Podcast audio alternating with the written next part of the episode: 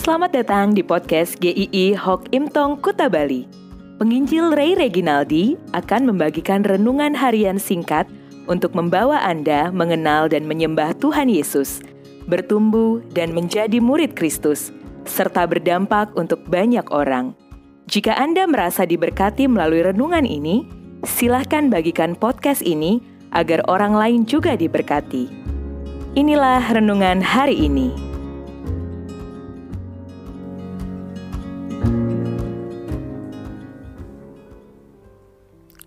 Are you pretender or repenter? Bagian 1. Matius 21 ayat 28 sampai 32.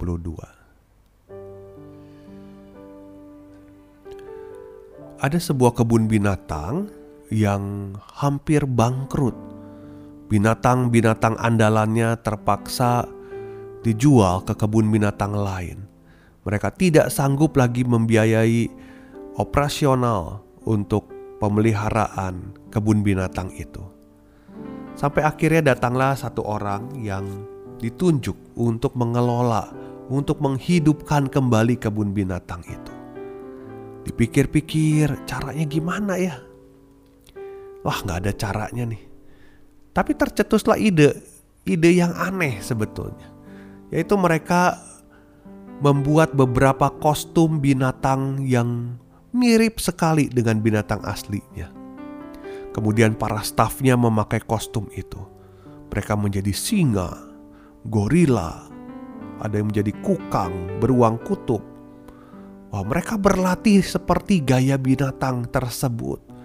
Hingga ketika para pengunjung datang, para pengunjung sampai-sampai bisa mempercayai itu adalah binatang yang asli. Tetapi akhirnya penyamaran mereka itu terbongkar juga. Ya, ini film dari film berjudul Secret Zoo. Nah, kalau itu juga terjadi, misalnya pada diri orang Kristen, berbahaya banget. Maksudnya apa? Kalau ada orang Kristen berkata dirinya Kristen, tetapi ternyata hidupnya seperti memakai kostum yang lain. Kostum yang bukan Kristen, cara hidup yang bukan cara hidup orang Kristen. Itu bahaya sekali. Paling berbahaya adalah orang merasa dirinya sebagai orang Kristen, tetapi sebenarnya hidupnya tidak di dalam Kristus. Ada orang yang berkata sudah Kristen, sudah dibaptis, tapi mungkin masih percaya pada tahayul, pergi ke orang-orang pintar untuk berobat. Ada juga orang Kristen yang masih berkata bahwa keselamatan itu didapatkan hanya karena perbuatan baik, yaitu dengan rajin ibadah, kasih persembahan, pelayanan. Tidak sedikit juga orang Kristen yang bisa berkata bahwa ya semua agama sama saja. Tuhan Yesus hanya salah satu jalan saja. Semua sama jalannya, padahal jelas beda-beda. Yang tidak ketinggalan adalah mengaku diri Kristen, tetapi hidupnya tidak berbeda dengan cara hidup dunia ini. Tidak mau keluar dari dosa karena melihat semua orang juga melakukannya kok.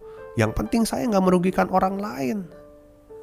Dan semuanya ini dibungkus dengan tampilan di hadapan orang-orang sebagai orang Kristen yang baik.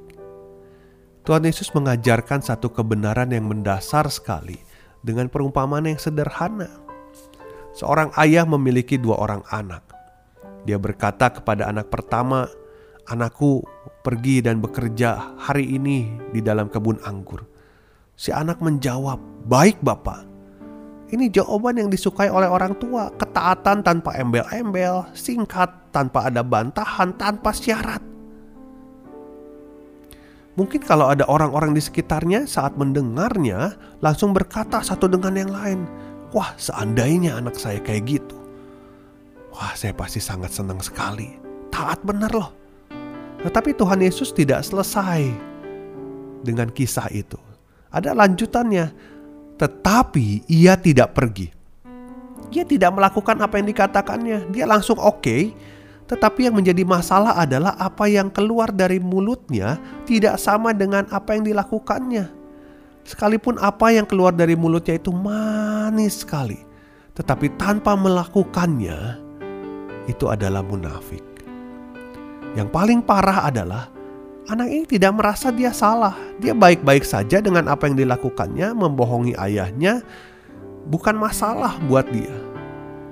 Ini bukan sikap yang sepele yang bisa dimaklumkan. Tuhan Yesus pernah menegur bangsa Israel. Mereka tidak meninggalkan ibadah mereka. Mereka memberikan persembahan. Mereka mengaku-ngaku umat Tuhan. Bahkan mereka bernyanyi memuji Tuhan. Tetapi Tuhan berkata, "Bangsa ini datang mendekat dengan mulutnya dan memuliakan Aku, dengan bibirnya, pada hatinya jauh daripadaku." Ibadahnya hanya perintah manusia yang dihafalkan. Bibirnya manis, hatinya tawar. Kepalanya mengangguk, tapi hatinya memberontak. Jangan sampai kita seperti ini. Kita iya-iya mendengarkan firman Tuhan. Kita begitu emosional ketika memuji Tuhan, tetapi kita tidak melakukan sama sekali firman Tuhan. Hati-hati, hati-hati. Kita lanjutkan di bagian kedua besok hari. Tuhan memberkati.